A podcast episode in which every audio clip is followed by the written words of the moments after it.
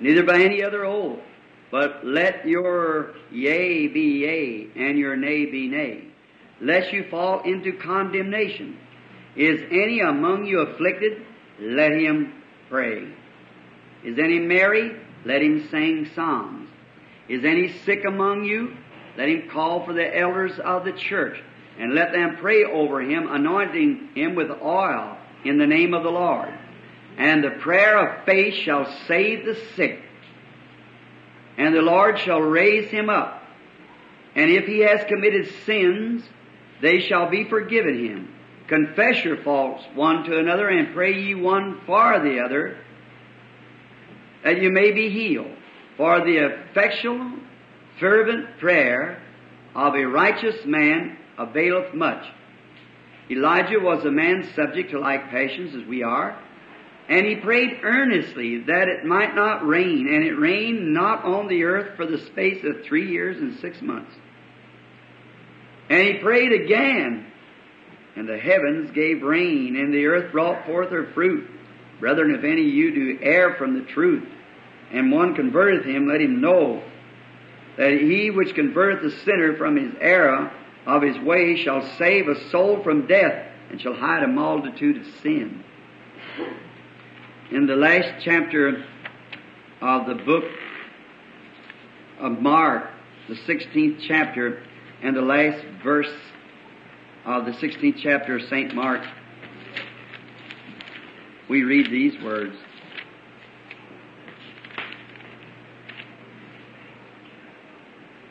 After he appeared unto the eleven as he sat at meat, and upbraided them with their unbelief and hardness of heart, because they believed not him which is risen from the dead.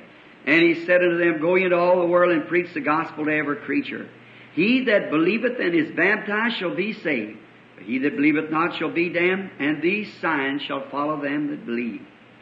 In my name they shall cast out devils. They shall speak with new tongues. They shall take up serpents, and if they drink any deadly thing, it shall not hurt them. They shall lay hands on the sick, and they shall recover. The prayer of faith shall save the sick. Now, as we bow our heads in prayer, let us all together, in our way, in every man in his way, let's pray the prayer of faith for these sick people this morning. Then I want to lay hands on them with the elders. Then we've done exactly what God's Word said, because that's where I'm going right to in a message. And let us pray. Our Heavenly Father, as we bring to you this song, the melody of only believe, it is expressing to Thee our feeling towards Thy Word. And as the sick has been anointed according to Thy Word, and now we are going to pray this prayer of faith, the best of our knowledge, to obey Your commandments, and we realize even in our weakness, Thou art more than able to overcome our weakness with Your power and goodness. And then we're going to bring the elders down to lay hands on the sick fulfilling every commission that we know that's been given by our Lord. And we pray, Lord, that we have found grace in your sight. After all these years, still we're trying to obey your commandment. And now I pray with this little group this morning, such as you have sent us, for they're needy. These people that's here to be prayed for. And we're offering this prayer for each of them. You know their hearts and you know their desires. And I pray this prayer of faith along with this church that you make manifest to them every desire that they have. May it become a reality just now. And may as they leave this church today, may they go like Abraham of old, calling those symptoms as though they were not there, and denying anything that would be contrary to the blessing that we've asked. Thou hast promised in thy word that it would come to pass, and we believe it. Now with these men that you have chosen, and called to be ministers and elders. We are going to lay hands upon them just as we were, as though we were baptizing them.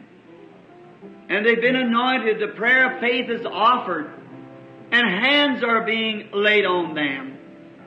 We pray that their faith now will look to Thee, O Almighty God, and be made well. In Jesus' name we pray. Now I ask the elders come right down here along the line as we lay hands on. And each one places your hand on it, you will undivided attention just for a few moments, if you please. Uh, try not to take too much time as I lay my watch here to be sure. Brother Beeler, I think you're on the recorder at the other end, and Leo and Gene isn't here, so I want you to, if you will, uh, a recording of this testimony that I shall give in a few minutes to be sent to Brother Boze. He, he picked this up. I wish to read this morning from the the book of Saint Mark, the 12th chapter, we want to take a portion of this and read it and because it is God's holy, unadulterated Word.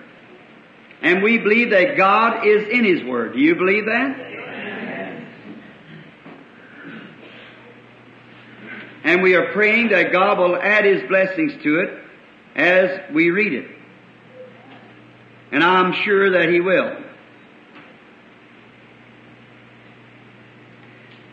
And then I want to take another portion of His Word out of Acts, the first chapter. And we shall read from there. And I'm asking the Lord if He will add His blessings to the, to the reading of His Word. I was just looking here. I had a mark here in my in my Bible that I wanted to read from first, but I don't think I can find it just at the time. Just excuse me for a moment. I can find it if I can. I thought I had it. Jesus said unto them, Have faith in God. For verily I say unto you, if you shall say to this mountain, Be moved, and do not doubt in your heart, but believe that those things you say will come to pass, you shall have what you say. Now, over in Acts, the, the first chapter and the eighth verse, but you shall receive power after that the Holy Ghost is come upon you, and you shall be witnesses unto me, both in Jerusalem and in Judea and in Samaria and to the utmost parts of the earth. I'd like to draw your attention to the word of the Lord this morning for just a while. I want you to pay the utmost attention to it. Listen closely. The value of this word. After 25 years of ministry for the Lord, in His work and in His Word, and after this being coming in my 12th year of international evangelism, and by the grace of God to meeting tens of thousands of, of people and seeing our Lord in our own campaigns, when now as I have seen to Him, oh, right in towards two million people, or a million five hundred thousand, somewhere along in there, in the meetings, I've come to this conclusion. And of all of our efforts and so forth, it's impossible for God to do anything for the people until the people first get settled on whether it's truth or not. You just can't, no matter, I have seen great ma- masterpieces of our Lord in the, the Word who could explain the Word better than anyone I ever seen and yet could not make the program go over. And I have on my mind this morning a certain man that I think has one of the best radio programs on the air. But there's somehow the man can't put his program over. That's Dr. White. a real teacher, but there's something wrong. I don't know where it's at. He's got the vision. He's got the idea. He's got the ability. But he just simply can't get the program to moving somehow.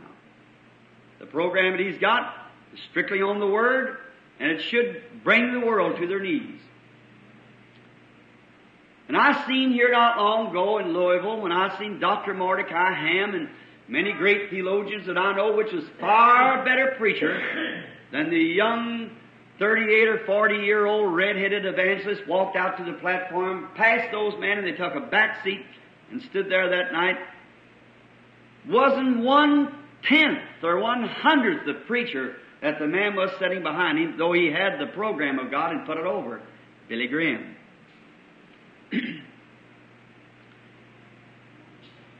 I've noticed those things. And in noticing them, then I come to this conclusion. No matter what you are, God's got to furnish the audience. And no matter if I could stand here this morning and bring the dead to life, and to bring the cripples to their normal condition, and yet God is not in the program, it would go nowhere. God has to be in the program. And um, any man is known, uh, his character is known by his works. No matter who he is, his works prove his character. If you take a man, no matter how good he tries to be, if his works are evil, all his goodness won't mount to nothing. And a man's word is his characteristic. A man that his word is no good, then you'll never have confidence in that man because his word's no good. So therefore, God our Father, His character and His works prove what He is. Now we know that this world come here by some great creator. It could not have just happened to be. Now I want this just few moments to be just as simple as possible. But I want you to get it in praying that the Holy Spirit will move it right into the light that it belongs in. Now, if you would just look and see the trees growing and the limbs and the leaves, how they come and go and the flowers, the spring, the fall, the winter, the summer, something's got to be behind that. There could not be a tree unless there could be an intelligence to make it a tree. No matter what kind of a life would be in it, there has to be behind that an intelligence to make it what it is. Now think that straight now. Don't let it go over. Think of it deep. For if you notice our scripture lesson, Jesus said, if you will say in your heart, not in your intellects. It'll never work there. No matter how much you try to make it work, it won't work. Because it's intellectual and has an end. But when anything's eternal, it has no end. And it had no beginning. Anything with an end, uh, beginning has an end. But it's just those things which has no beginning. And only God has no beginning or no end. Amen. And then to have these things that has a beginning, there had to be something without a beginning to start the beginning. Amen. The first tree that was ever made, that like the one that Jesus cursed here, said, No fruit grow on thee from henceforth, no man eateth from thee. There had to be somewhere that tree had to have a beginning. And it had an ending. When the words that from the lips of the one who gave it the beginning took it to the end. So you see how eternal His words are. But we have just accepted the Word on the intellectual basis and seen so many total failures till it has brought people to a place that they just hardly know what to believe. They're just got a lot of loose ends to their, their religion. They run out on limbs this way and limbs that way, which comes to the end, and here they come crawling back. Great movement starts, and they run out like the Methodists, the Baptists, and the Pentecostals, and all this. And the first thing you know, they get a little psychic idea, and they run out to the limb, and they're having a big time. But the first thing you know, they find themselves at the end. But the only things that ever last is the eternal things. And the eternal things are God. Now, if you notice, a man known by his, his character is known by his works. If we would think of how God shows his character by his works, he's got his own character and He made His works. And if you look at His works, how great they are. Now let me challenge every scientist in the world to build me one tree. Let me challenge every scientist in the world to make me one little simple sprig of grass. And it's totally impossible. Well, it seems like then, upon thinking those things, that there could be a placing by reading the Word of faith that would go beyond the intellectual conceptions into the heart.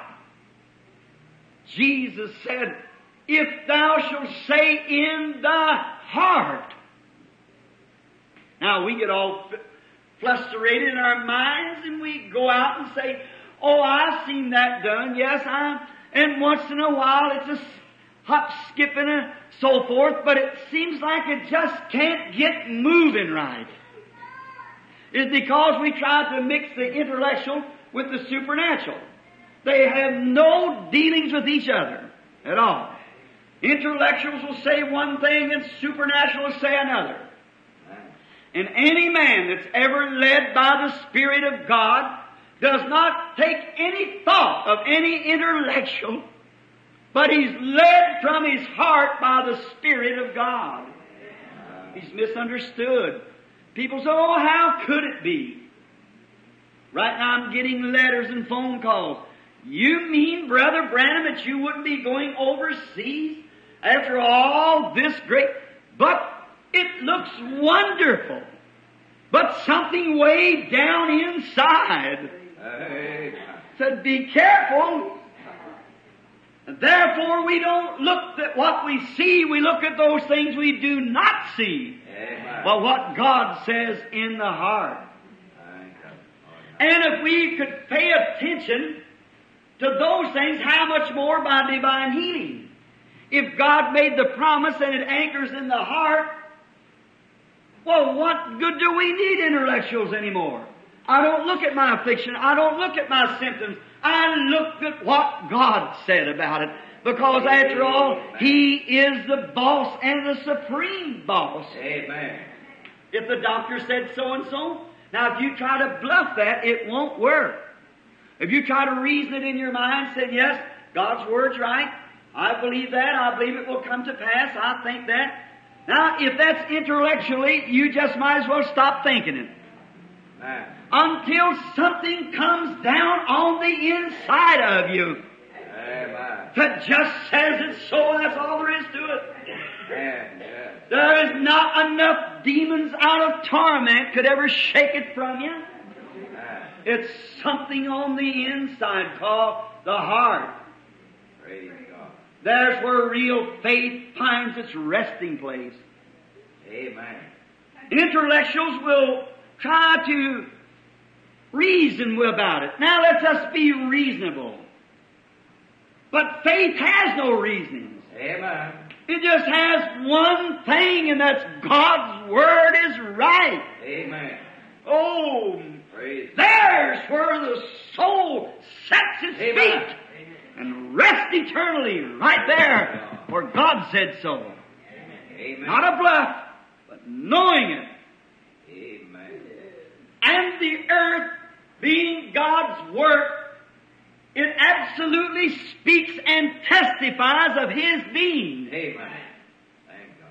There has to be a God or there would be no earth. Amen. There has to be a creator or there'd be no creation.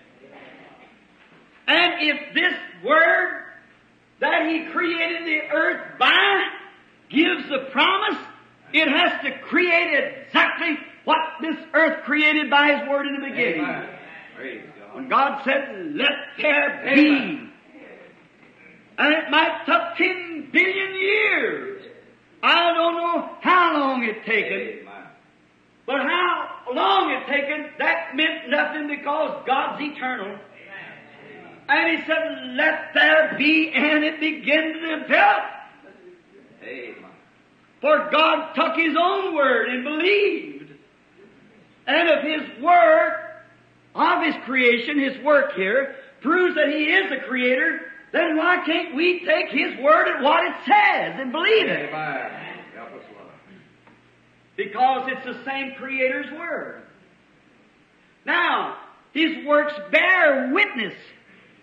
Now, before God the infallible one could speak anything, it has to be perfect because it can only, it can only, if it comes from God, it's coming from a perfect channel. Amen. Now notice this. All peoples, everything, men are known by their works. When the great municipal bridge was built in Sydney, Australia, when they sent around the world to get bridge builders, architects, and from what across the peninsula at, at Sydney, Australia to span over to South Sydney, the architects and all came and dug up the soil and tested it. And all of them come to this conclusion, it cannot be done. Said the whole bay is full of quicksand. And the soil will not hold together enough. It'll shift from place to place.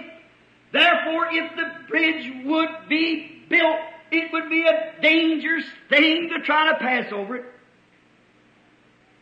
And finally, there was a man who was a man of vision, a bridge builder in England. He came over and he looked at the sands. He, he surveyed it. He tested the soils. He sounded the water. He looked it all over first. Oh, I love that. Amen. He looked it all over first. Jesus said a man buying a ground or going to meet an army, first he sets down and counts the cost. Amen. Every one of you here at the altar this morning would sit there in your seats before you come to be anointed and would count what it means. Amen. It wouldn't be just going through a prayer line haphazardly. It would be going there with a firm confidence Amen. that God had promised it and God was able to keep His word. Thank God. Hallelujah. So this man tested the soils, he tested the, each bed in there that had the quicksands, and finally he went to the officials he said, I will build the bridge and it will be safe. The bridge builders of America and different parts of the world only laughed and said, the man is mentally ill. No man could put a bridge across that. Said even if a chicken should walk the bridge that would be built, it would sink. The bridge cannot stand it, the vibrations of even the dog running across the bridge, which will vibrate the bridge. so it would shake the sands and the bridge would go down. It cannot be done. But this man was a man of vision. And he knew what he was talking about. For something down in him told him he could do it. God give us man in the church like that. help us, Lord. Now, from all of the scientific research that it could not be done, science proved that it could not be done, but this man had a vision he could do it. So he took the contract. Quickly he went to work. He went to testing the soils. He went to testing and sounding the depths of the quicksand bed. He tested every bolt. He tested every piece of, of wood, every piece of metal, every concrete. Everything had to be perfectly tested because his his great name and his character and his ability rested on whether that bridge stood or not.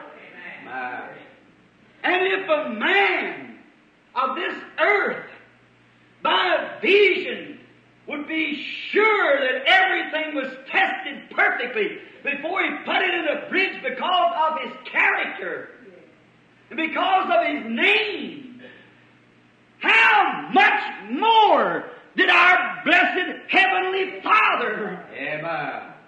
test every word that was ever said or wrote in the Bible? He tested every word, every prophet, and every son that cometh to God must be tested.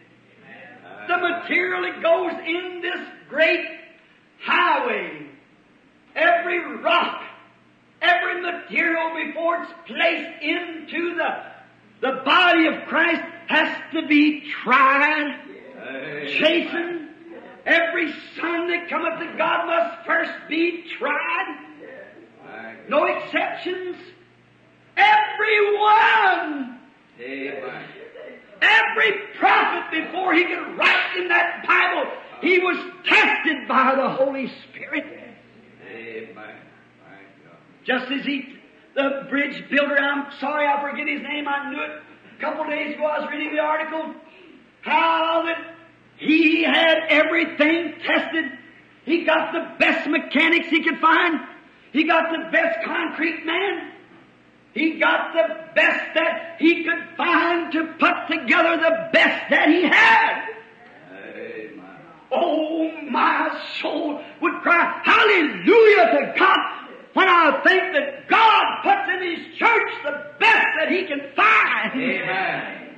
Praise the Lord. God takes His children and tests them with the acid test. Amen. Then He places them into the body of Christ because they are tested. They believe. They've went through the trials. They've had the experience. They are witnesses of His. They know what they're talking about. Not just an intellectual conception, but they've been born again of the precious Holy Spirit and time tested and tried until their souls are set like flint towards Calvary. Amen. Yes, they are time tested. They are witnesses of His power.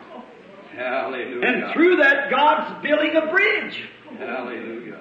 from earth to glory. that the wayfaring man may come on the highway, sit under the tree Amen.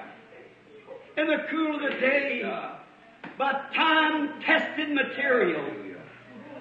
Those who take God at His word. No matter what the symptoms are, the circumstances, that doesn't stand in the way. Amen. God's got time tested material as a witness, Praise the Lord. and He places it. And this great bridge builder, when finally the architect stood along on the side and said to the builder, many of the critics, it'll never stand. So have they said the church will never rise. So have they said the days of miracles is past. So have they said that old time religion cannot be enjoyed anymore. But oh, when This man placed all those materials together. He dug, he got blowers, and he blowed out those quicksand beds. He went on down, down, down for hundreds of feet beneath the water until he blowed that shifting sands away, until he put the concrete anchored in the rock on the bottom of the sea. Oh, it was a price, yes. And anything that's worth having has a price attached to it. How great the salvation, what a great price. But he finally got down under the shifting sands, and God has taken Christians and tried them and tried them, and had to brush them off and brush them off and brush them off, to finally one of these days, he comes down to the solid rock. Some man just takes this little wishy-washy experience of shaking hands and joining the church and being sprinkled a few times or baptized or something, and he washes all the shifting sands back until he's anchored on the rock, Christ Jesus. Amen. All devils and torment can't move him. The bridge builder knew what he was doing.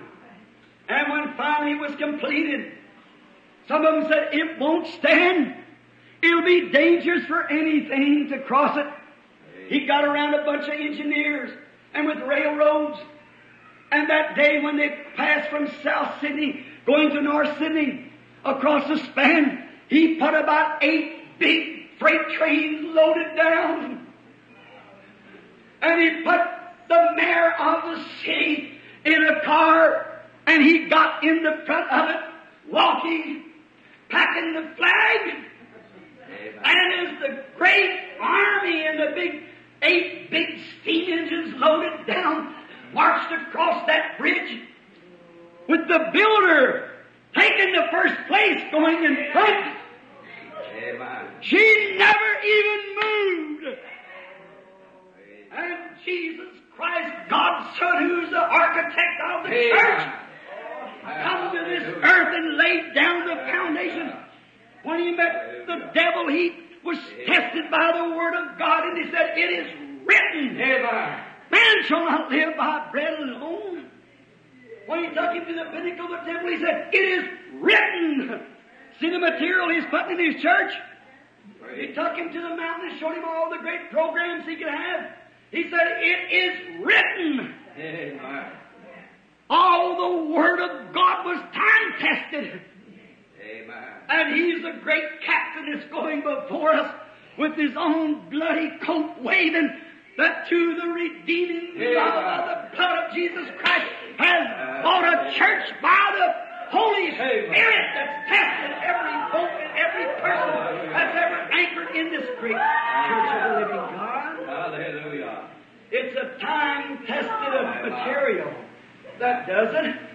And as he marches on, the great regime coming behind him as a born again church of the living God. Amen. She don't move because we have received a kingdom that cannot be moved. Hallelujah. It's dug plumb to the solid rock of Christ Jesus being the chief cornerstone.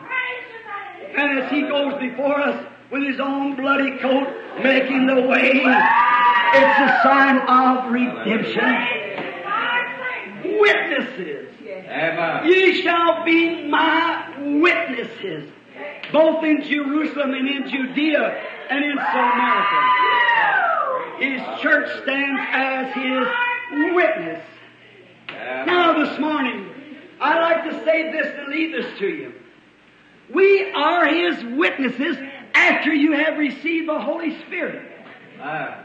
For there can only be one thing you can witness, that is what you know to be the truth. Praise That fellow could witness after he had blowed all the sands away and found the solid rock on the breast of the earth. He was a witness that that would hold. He put the geigers and the machines on those great pieces of material and tested every one of them. Amen. He was a witness that they would hold.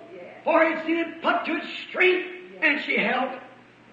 And we who are born again of the Holy Spirit that's been filled with God's power, that's tasted the eternal life of the eternal God, and that dwells in us are witnesses of His goodness and His Word and His power. Amen. It's no more a guess so, it's a no so. By experience. Noah, when he built the ark, he gave witness to the unrighteous world that there was a righteous God. Amen. Although it seemed to be crazy while it was being built. But it proved out that it was the only boat that would float through the storm. Amen. And as it was being erected, it was he condemned the unrighteous world and justified those who believed in it. Amen. How ridiculous sometimes God does things And the eyes of man. Did you ever stop to think what kind of wood that Noah built that boat out of? It was built out of shittim wood. And that is the softest wood that can be gotten. Ah. It's just like balsam. It's just why you throw it in the lake out yonder, it would sink in five minutes. It's Amen. balsam wood or shittim wood has holes to it. And isn't it a strange thing that an ark was to stand the test of the great antediluvian destruction was made out of soft wood? My. Well, it was a pliable.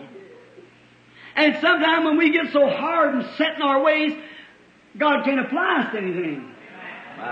But here's the reason He did it. Did you notice after He made it, then He boiled some tar, or some rosin it was, out of the other trees. Now what does this mean? When He put the ark together, it was made out of this real light, soft wood. You can lift it around very easy. It's so light and pliable. And then he cut down another tree, which was a pine tree. And they beat that the way they used to get it. Beat it and beat it until they beat the rosin out of it. And then he took this rosin and poured it into this light wood, and the little holes that was in the light wood filled up with the rosin and cased, made it harder than steel. Ah. And God taking His church who empties themselves out. And it's nothing but the pliable in the hands of God. God cut His own Son down and took the life from His Son by beatings and bruises and poured it into the believer and he becomes chastened, ready for the judgments. That's the only thing that take the judgments. It passed right over the judgments. Of course, you went right through the, the water was the judgment. Ah. And it passed through the judgment. It was a witness that God knew what He was doing. Noah followed the Word of God. Many things could be said. And that Daniel was a witness that there was an angel in heaven, or God in heaven, that knew the secrets of the heart. For he sent his angel and delivered Daniel. Many others was witness. When Jesus died on the cross, the heavens give witness. Amen. There is the material. That is the thing. If you notice, all creation give witness to it. Right in the middle of the day, when God had prophesied before when the Sabbath would cease. Said there'll be a time when the sun goes down in the middle of the day. And from the sixth until the ninth hour, it was darkness. Amen. What was it? The sun. Now, darkness doesn't mean it's got a little light in it. Darkness is absolutely total darkness. So dark like it was in Egypt till it could be felt. Not a ray of light. And the sun gave witness. Amen. There's the one. That's the material that God's going to build a church out of. The moon and stars gave witness. When he died, the heavens gave witness. The earth belched up. The rocks ran out. The earth gave witness. And the saints that slept in the earth, dust of the earth rose, gave witness. The people at Pentecost, when they were making fun, Peter stood up and gave witness. But some of that same light that had been beat out of him at Calvary was poured into Peter in the form of the Holy Ghost, and he stood there as a witness. God's word, and he gave witness with a text out of the Scripture that said, "You men of Judea, and you dwell in Jerusalem." Let this be known unto you and hearken to my words. For these are not drunk as you suppose, but this is that. Amen. That was spoken of by the prophet Joel. It'll come to pass in the last days, I'll pour out of my spirit upon all flesh. It was a witness. Yes. Now we're coming into these last and evil days when he's going to have witnesses. He's got to have witnesses. God lives. God's word's eternal. Now let's take back to our scripture reading. Jesus coming off the mount, he was hungry. And he looked in a tree. And there was no fruit on it. He perhaps never raised his voice. He never stood out and said, Now, gentlemen, stand on one side, I want to show you my power. He said, I have power to make that tree do such and such. He never said that. He just walked up to it and he didn't find no, no, nothing on it. So he said, No man eateth from thee. Walked away. Peter heard it. And the next day when he come by, oh, the tree was still there, but it was dead. And he remarked about it, how quick that tree had dried up from its roots. Jesus said, no, and look, it wasn't the tree's fault. It was not time for figs yet. But he did it to magnify himself, to prove himself. To, he was the Messiah. And that was one of the testimonies that he was the Messiah. That was a seal of his Messiahship. The last seal was his resurrection and his ascension. That was the last seal of his Messiahship. What he done was a proof that he was. Now he went around and said, all you trees die. He just did it there so that the disciples that was going to write this scripture later would know that he was Messiah. See? Now, then when the, Peter asked this question, behold how quick the tree withereth, then he said to them, If thou should say to this mountain, Be moved and cast into the sea, and don't doubt, but believe that what you say will come to pass, you'll have what you say. Amen. Now listen, that's part of the material in this great economy of God. This great ship that we're in, the old ship of Zion, in the body of Christ. Now to the testimony. It has been some time. I've watched this. And now listen close now for a little teaching. There's been times in life when all, when I've looked at the suffering and see those who were afflicted and tormented with demon powers, my heart just bleeds for them. And yet I've had them to call me on the telephone. And uh, in the meetings, that clamor and move and draw and pull. It is so hard to say no to those people. Frankly, I can't do it. Somebody says it for me.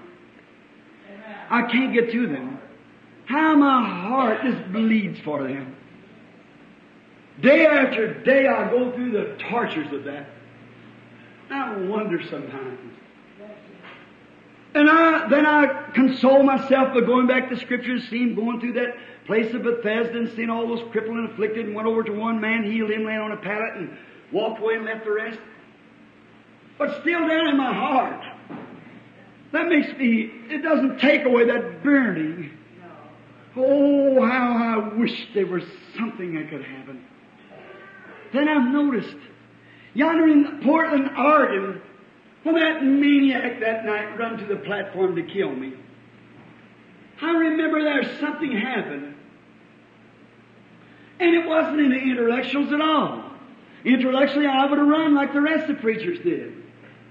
But I didn't run. There was something. God was getting ready to display His powers. One time He said, Be still and know that I'm God. If the church would only stand still long enough, God will do a little something and they'll get all excited and run around doing it. See? Get out of the will of God. Be still.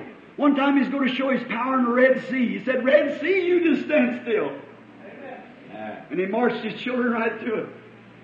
What if they'd turned around and said, Let's do it again, Lord? It wouldn't have happened. Certainly not. One time he needed a little time to fight a battle through. God just made the sun stand still in now to watch what he's going to do. Now, now, son, you just stand still for a few minutes. I'm going to show you something. Now, what if the next day Joshua say, Son, stand still, it wouldn't have done it. God was going to do something. He's going to give a witness to His power. His Word is almighty. And He's give a witness to it. One time there's a blind man come out from Jericho. And as Jesus passed through, the blind man screamed, Have mercy on me. And the Bible said, and Jesus stood still. Said, bring him here. Oh my. Christ stood still for God was going to use him to show his power. There might have been a hundred more blind men down the road, I don't know. Perhaps a priest saying, Come here a minute. Will you who raise the dead? Raise, we got a graveyard full of them. We heard you raise Lazarus. But God was confirming his messiahship. That's what he was doing. Certainly. Now I've often wondered what takes place. But there is a place that man can live so close to the presence of God. It's not by your choosing, it's by God's election. Aye. That you live in that spot to where your own intellectuals has nothing more to do with it. Down in South Africa, I was challenged by a bunch of witch doctors. And standing there, one among the dozen or more, and them trying to throw spells on me. But God just made them stand still. What's the glory of God to restore sight and blindness stuff to the afflicted people? Yonder in Karlsruhe, Germany, one afternoon when the spiritualists come out to the, they wanted to fuss with me at the hotel. The man wouldn't let them come in. They said, we'll throw a spell on that meeting this afternoon. And there'll be no one come. No, I said, we'll blow it down with a storm. The sky's just pretty and bright. But when we got over there and just started the singing, up come a great powerful storm. There's about 20 on one side of me, 20 on the other. And they were all going through their enchantments and cutting their feathers with scissors and going through things like that to throw the spell. And all of a sudden, that great 30,000 tent began to quiver and shake and the wind's blowing and I was preaching and some said, stand still. Hallelujah. I don't say excuse me. That means praise our God. And God made that storm stand still. Moved back to see the praises of God where about 40,000 souls that day and night swept into the kingdom of God by. Stand still. That's right. He gives witness. Yonder in Sweden or Switzerland. Well, here, I say over in Finland one day, a little dead boy was laying on the side of the road. Automobile had run over him, mashed his little body to pieces. He was so broke up until his foot was even through his stocking. The car run over him and wrapped him up like a rag like that and kicked him way up in the air and threw him across the road. His eyes is bulged out, his mouth was open, his tongue is hanging out, blood running from his ears. But two years before there, God had showed the vision of it. And I walked up so stupid and looked at the child, walked away crying. And the Lord or someone supernatural put their hands on my shoulder and said, Isn't that the boy I showed you? Oh, what a feeling. There stood the mayor of the city, the chief man he's called, and many standing by. And God had them to stand still that he could show his mighty power to raise the dead, Amen. bring him back to life again. Stand still. Believe God, be a witness. His word's eternal. It was a few days ago when we were just to see how God does things so simple. And we are so frustrated till we look for great big things. Be satisfied with little things. Amen. Watch him when he does his glorious works. How he protects you. Don't be looking way over the top of something, look down here. Amen. Notice, I begin to think this, that it is possible that when a man, like the apostles, and when you can live close to God, and God through His grace operates through you, that the more God you get, the more godly you become. The more eternal life comes in, the more of the intellectual it pushes out. Now, I don't mean to be a fanatic. I mean to be a real sane, sound believer. See, not a bunch of ism, but a real solid, true, sensible, intelligent believer. And I watch. I've seen it work. And to think that if you get into that contact with God, it becomes to it isn't your voice anymore. It's not your thought anymore. It becomes God's thought and God's voice. You are just the vine or just the branch. He's the vine. And it's His Spirit that goes in and energizes. As long as you can get yourself out of the way, He'll fill it up. Amen. And then you can be a witness. Just like Noah's ark was a witness. Like Jesus was a witness of God. He becomes so full of God to him and God was one. God dwelt in Christ, reconciling the world to himself. Amen. The very expression of man's work declares his character. Christ was God's work.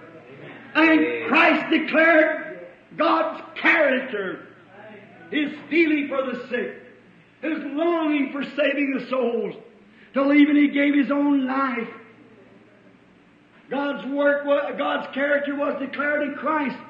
And if you can just empty your own intellectual thoughts out and give God the right of way, He can declare His character through the work of your yielding. Amen.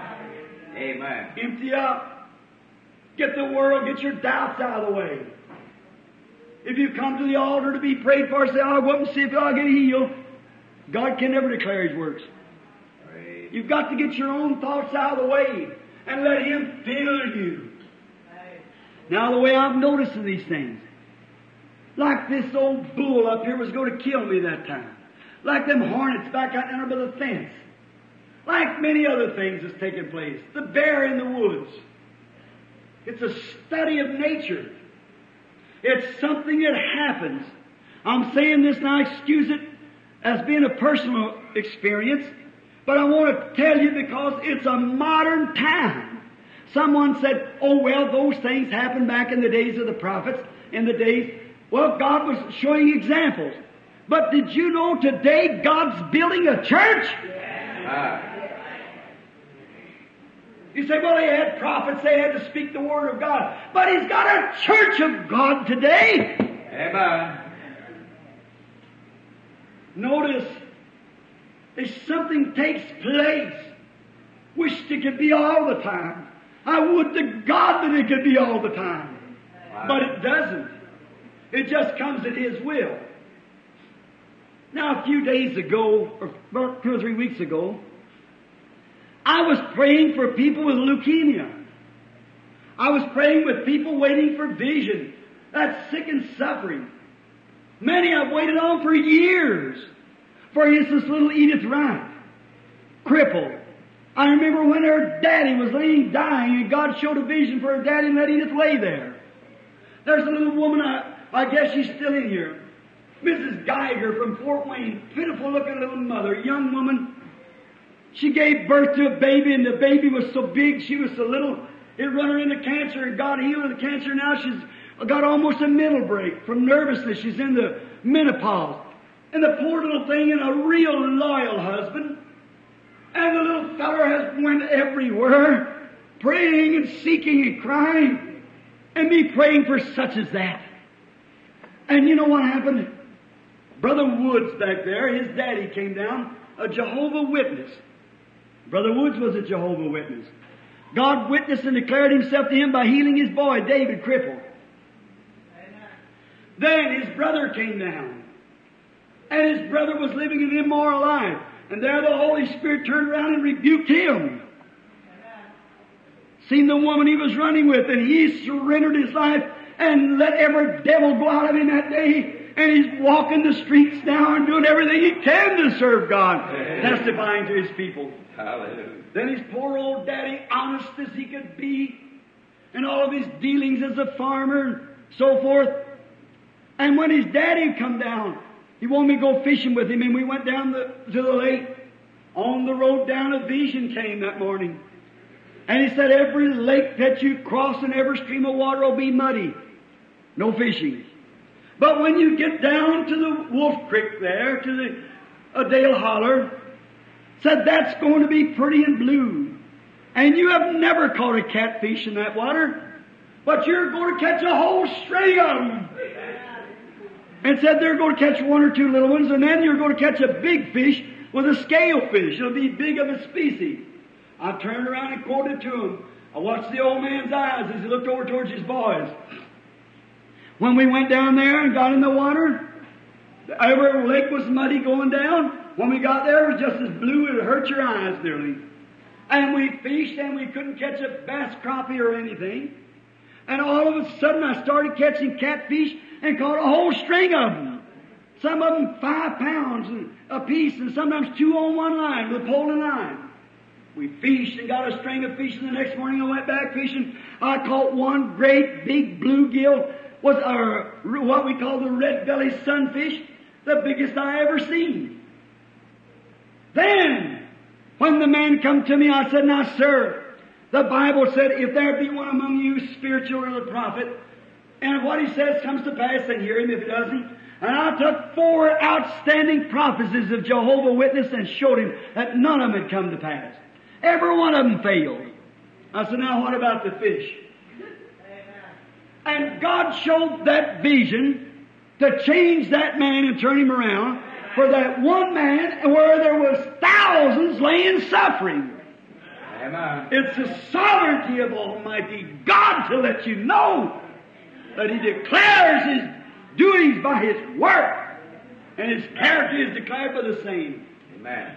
Look at the pool of Bethesda. You said that don't sound like God doing that. Look at the crippled, lame, halt, blind, withered, waiting, and here come Jesus right through there, garments full of virtue, and walked to a man and went to a man who could walk do anything he wanted to, but had some kind of retarded disease and healed him and left the rest of them standing there. See his character. He wanted to show his powers. He wanted to do something. Yeah, the world stands still. To, to uh, notice it. Now notice. Day before yesterday, when we went back, I come back to the Indianapolis meeting and I thought I'd have to stay just a little while away from the people until I got kind of rested up because I'd have 20 or 30 a day on private interviews, those visions coming. I was just about dead when I got home. No one knows what I go through on that. No one, there's no way to explain it. But then, Brother Woods and his brother and I run off down to the place and, uh, to fish again for a day and night. And that afternoon, sitting back there, Brother Woods began to speak about an old woman that used to belong to the Anderson Church of God up here. When they were in their bloom, how good. Said how she used to take them little Jehovah Witness boys and love them. And Brother Woods said to his brother, Lyle, he said, Lyle, would it not be great now if we would go find that old sister and let her know that we're saved? Now that word found favor with God. After been talking about God for a long time, but that word found favor. Those two Jehovah Witness boys, both of them aged men, wanted to find an old woman and tell her that they were saved. Two brothers. When they said that, the Spirit of God and His sovereignty fell on me. Sitting there in that boat. Oh, I wish I could have voice some way I could sink that into the people's heart. Amen. I could not no more control myself than you could fly to the moon. Just for that word. And I said, boys, there's something fixing to happen. It's a little animal of some sort.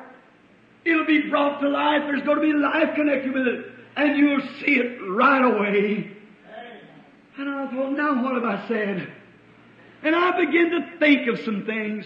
What made me say that? No vision. It was just something spoke. What was it? It wasn't my intellectuals. I couldn't even think of such a thing. It was down below that. It was in the heart that God had come into. He was doing the speaking. I didn't even wasn't thinking of such a thing. And it spoke. I think there's where Jesus said, If thou believest in thy heart, and shall say to this tree, or to this mountain, and then don't doubt, but believe that what you say will come to pass, you'll have what you say. There's my point. Get to that spot. The word something is not yourself. It's something beyond your reasoning that speaks it. We went on. In closing, I say this. Brother Woods and I sitting here as a witness. The next morning, that night we went and the Lord gave us a great night of fishing. No one catch any fishing. We caught three there just in a few minutes, and the three weighed nearly 20 pounds. And we just had great strings of fish. The next morning we went back and was putting the baits new on the line and not one fish. It was over.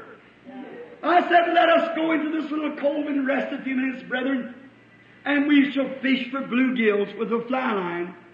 We went back up there and was fishing for bluegills back in the little cove with our boat. And every time we just stopped long enough, the motor would stop. We wasn't fishing, we were talking about God.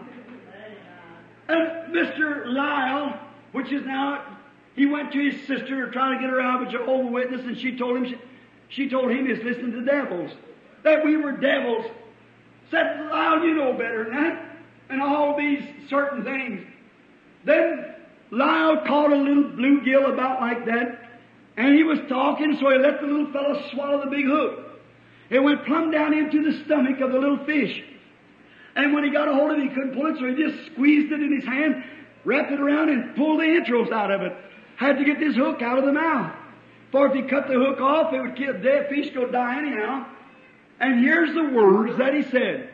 You sure shot your wad, little feller, and throwed him into the water, and he flipped three or four times and went circling down through the blue waters till he hit the bottom, laid there just a few minutes, and he come back up the top water and fluttered three or four times, his little fin straightened out like that, laid sideways, curled over, and for about 20 minutes, us fishing, he'd done floated back into the wilderness, back up into some trash. And I was, and someone said, them little fish is really having a breakfast or feeding. I said, yes, that's right. And we said, oh, isn't God great? Brother Wood said, oh, it's so great, Brother Branham. We have the privilege of being here with you. Oh, I said, don't think that, Brother Woods. This, I said, it's not a, it's not the holy mountain. It's not the holy place. It's the holy God. Not a holy man, but a holy God. And while we were talking, something moved on me. I'm going to show my power now. Before I knew what I was talking about, that scripture come to my mind. Whatsoever thou sayest, believe that it shall come to pass in your heart. Say it, and you'll have what you say. I, I can just almost, it was flooding out of me, and I thought, what's this going on? Lyle and Banks sitting there, we were fishing. The little dead fish been laying about 20 minutes all curled over there, floated back into the place, his little entrails hanging out of his mouth. And I looked at that little fish, and the thought come to me. He said to the fishermen, cast on the other side of the boat. They took his word. Peter said, Lord, we fished all night and took nothing. Nevertheless, at your word, we'll throw the net. There it is, at the word. Something said to me, God knows the fish. Just speak the word and watch what happens to that fish. I said, little fish, in the name of Jesus Christ, come back to life.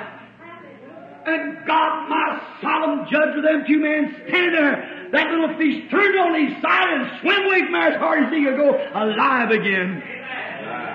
Speak the word. Almighty God, as I stand here before Him in the presence of this company, and this Bible knows that's the truth. Amen. When people are dying and yet God showed His power to those Jews, to Jehovah Witness that He is the resurrection and life and there's nothing nobody knows about. Thank God. Thou sayest and believe that what you say comes to pass, you'll have what you say. Amen. What was it? God showing His power. Not me, just a vine or a branch. He energized the branch so I couldn't keep from uttering them voices. What would I ever thought of a little dead fish laying there? When we even had him cut up and baited on the line. That little fish hanging there. Laying there dead. Mr. Woods them sitting right here looking at me now. A witness of that. And the Spirit of God swept down through that valley. Man. Until you thought the rapture was coming. Even to Mr. Wood screamed out and said, Oh, it's good to be here. Said, Brother Branham, we're so happy to be here. The only expression they could give was to me being their brother. And I turned quickly because they seen that God had used me to speak life to a fish. And I know that sounds crazy, but that's the same God that spoke life to that dead possum laying there in the yard. Amen. He's Alpha and Omega, the beginning and the end. He's the life, the resurrection. He's the power, the everlasting one. Amen. Same yesterday, today, and forever. That gives me to know this. That someday when life is gone from this mortal body, and I lay yonder still, if he's interested in a fish, surely he's interested in me and you who are trying to serve him in some glorious day he'll. Not the branch, but the vine itself will speak from its headquarters in glory. And those which are asleep in Christ shall rise and go to everlasting life. What a feeling no one could express it. When you see a dead fish laying on the water with his entrails pulled through his mouth. By a big-handed man who squeezed the fish like this and took it and wrenched it, you hear tearing when he tore the entrails from the fish. Told the little the water, he quivered four or five times and kicked over, and that was it. To see that little fellow just in the moment of speaking that word, swing himself back into condition just as lively as he was, and swum down through that water just as hard as he could go. Going back out to join his fellow fish. He's God! He knowed that fish was there. Just the same as he knowed that and had a coin in his mouth. Just the same as he knowed if you told if those people they say in St. Mark the fifth chapter it said that Jesus barred Peter's boat there and went out fishing. And I said, let down for the drought, and they had fished when they didn't know they'd fished all night and caught nothing. Just as we had done the same thing Amen. and caught nothing.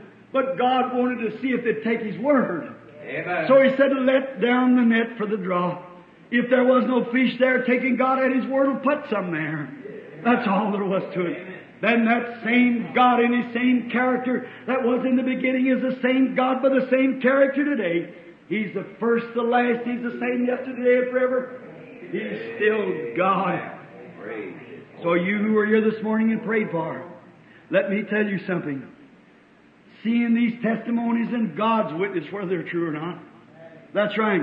You're looking for great things. You're trying to look over some great big something over here when it's right next to you. That's right. The very God that put the hunger in your soul to come be prayed for is the very same God that gave life to that fish. The very same God that stopped that bull in the field. The very same God that slayed that maniac there in my presence. The same God that brought Daniel from the lion's den. The same God that said, catch your nets on this other side, and take for the draw. He's the same yesterday, today, and forever. His works cannot fail. His character cannot fail. And His works declare His character, so He's arisen today and is sure in our midst. The same yesterday, today, and forever. And we're witnesses of His character. His character has changed me. When it come to me, I was once the sinner, and now I'm saved. I was once lost, now I'm found. I once loved the things of the world, I hate it now. I once cared not for God, I love Him now. Something happened to me. Something happened to you. What is it? It's God's work declaring His character. He loves us. He's interested in your welfare. He's interested in your healing. He's interested in your soul. Won't you let Him have His way in your life? Don't you doubt Him for nothing. You go believing Him, and God will give you the desire of your heart, for it's His good will to do it. He longs to do it. But the thing of it is, we get all frustrated. Stand still Look at it. Say, God, that means me. No matter who prays for me, what prays for me. It doesn't take a Oral Roberts, a Billy Graham, or a William Branham, or a A. Allen. It takes God. That's right. It takes your faith anchored yonder in God. Say, God, it is the truth. There alone I stand, and let, let this keep in here until it drops down into here, from your head to your heart. It uh, becomes a reality. Then it'll work. Only can it work when it comes to the heart. The Lord bless you now while we bow our heads. Put your desire on your heart. Place it before God right now. Will you do it? While we pray.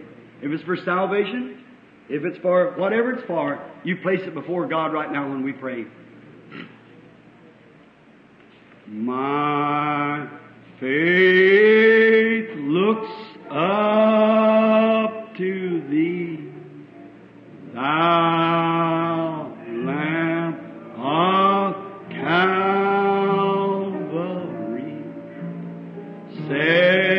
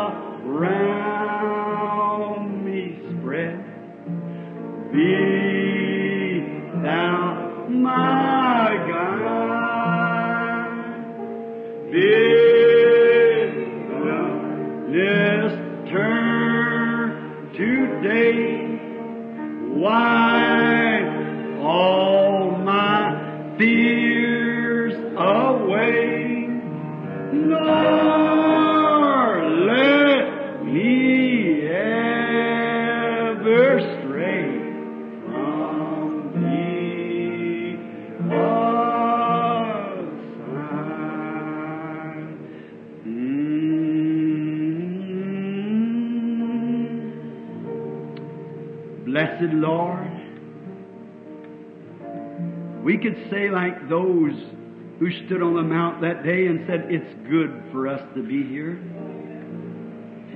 And we would to build three tabernacles, put pastors in each. But the voice quickly turned and said, Hear ye him. He's my son. Now let us turn from pastors, from the Moses and the Elijahs, and from the great men of the earth, although we're thankful for all of them. But you said, first to hear him. And his word said this, not the pastor's word, neither the evangelist. Whatsoever things you desire, when you pray, believe you receive them.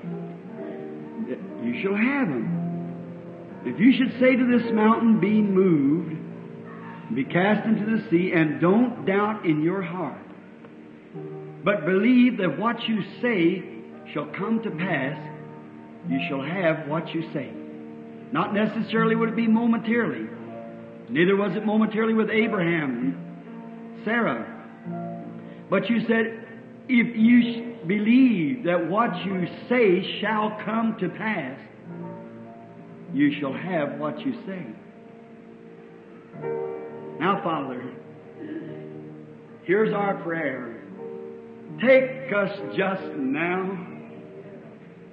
Take our hearts into thy hand and squeeze them real tight with love, pushing all of the fear and unbelief from them, making them hollow and empty, and then fill them immediately with thy spirit. As the tar and pitch went into the ark to keep fear and doubt from ever coming to our hearts again. And make us of thy workmanship, that you might declare your character to the world through us, as written epistles read of all men. May everyone that was been anointed, that's what you said do. May they be healed today. From every person, from the common toothache till the blind, afflicted, or whatever it might be. May that faith anchor now into that heart that was fearing and doubting when it come in. And oh God, I'll always remember myself, we three men, as Peter, James, and John, stood on Mount Transfiguration and seen what you did there. We'll never forget that little cove down yonder in Fanny Creek. As long as we have memories and recollections. It might not mean much to the world, but when we see the omnipotence of God, the omnipresence of the living God, move down and have sympathy enough upon mankind to show your power through bringing the little fish that was dead on the waters back to life again. That goes plumb over the top of a skeptic or an unbeliever. But how it registers in the Christian heart. We know that thou art God. You're the same God. You're in this room this morning. How much more do you care for the people in this room, of men and women, as you do for a little fish? What did that little fish mean to you? Nothing, just declaring your work. And I pray, God, that you'll declare your works in every man and woman, boy and girl in here today. If there be some, your Lord, who does not know you as their Savior, has not yet experienced, and would want to empty their heart out today from all the things and the trash of the world, that you might fill their heart with love as Noah did the ark with the pitch. I pray that you'll deal with them in these fleeting minutes now that's left in the program. Grant it, Father, through Jesus' name, and while our heads are bowed, May thy rich grace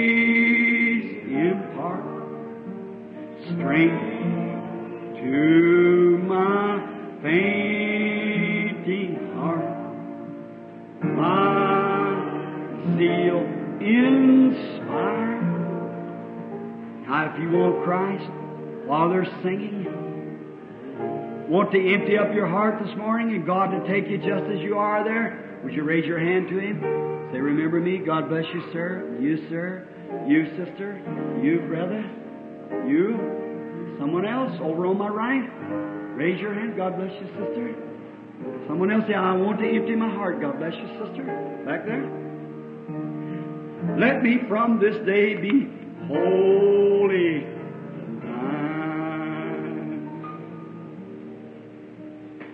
Someone else want to raise your hand now? Just before prayer? Father God, you've seen every hand. Seven or eight, ten hands went up. They're now emptying out all their fears and unbelief. They're now claiming Thee as their all sufficient one, as their lover, as their Savior, as their healer. All doubts and fears they're desiring to be taken from them. I pray that you'll grant it, Lord, by your great grace. Let it happen just today. You could speak life to a fish. Speak life to a little dead boy. Speak life to Lige Perry laying there dead and his hands crossed. Speak life to a little dead baby yonder in Mexico. Spoke life yonder in Lazarus after being dead four days. How much more can we take our stand today on the rock of His eternal Word and look beyond this shadow of doubt to Him that said, I am the resurrection and life. May faith take its resting place now on Him, that solid rock, Christ. And may they receive everything that they've asked for. Hear our prayers as we pray in Christ's name. Amen. Amen. I love Him. I love Him.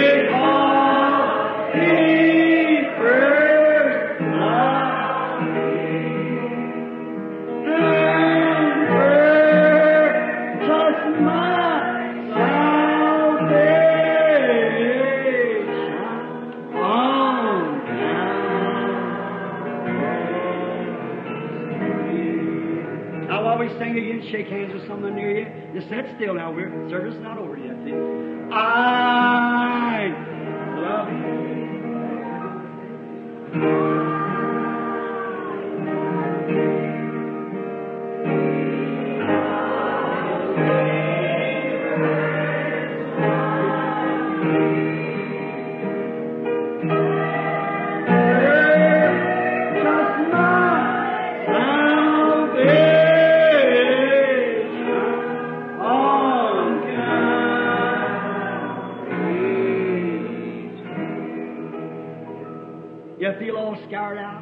You feel better now? You feel like the Word. It's it's it's it's the cleansing blood of the Lord Jesus that goes right through the heart, cleanses us from all sin and iniquity. Oh, and prayer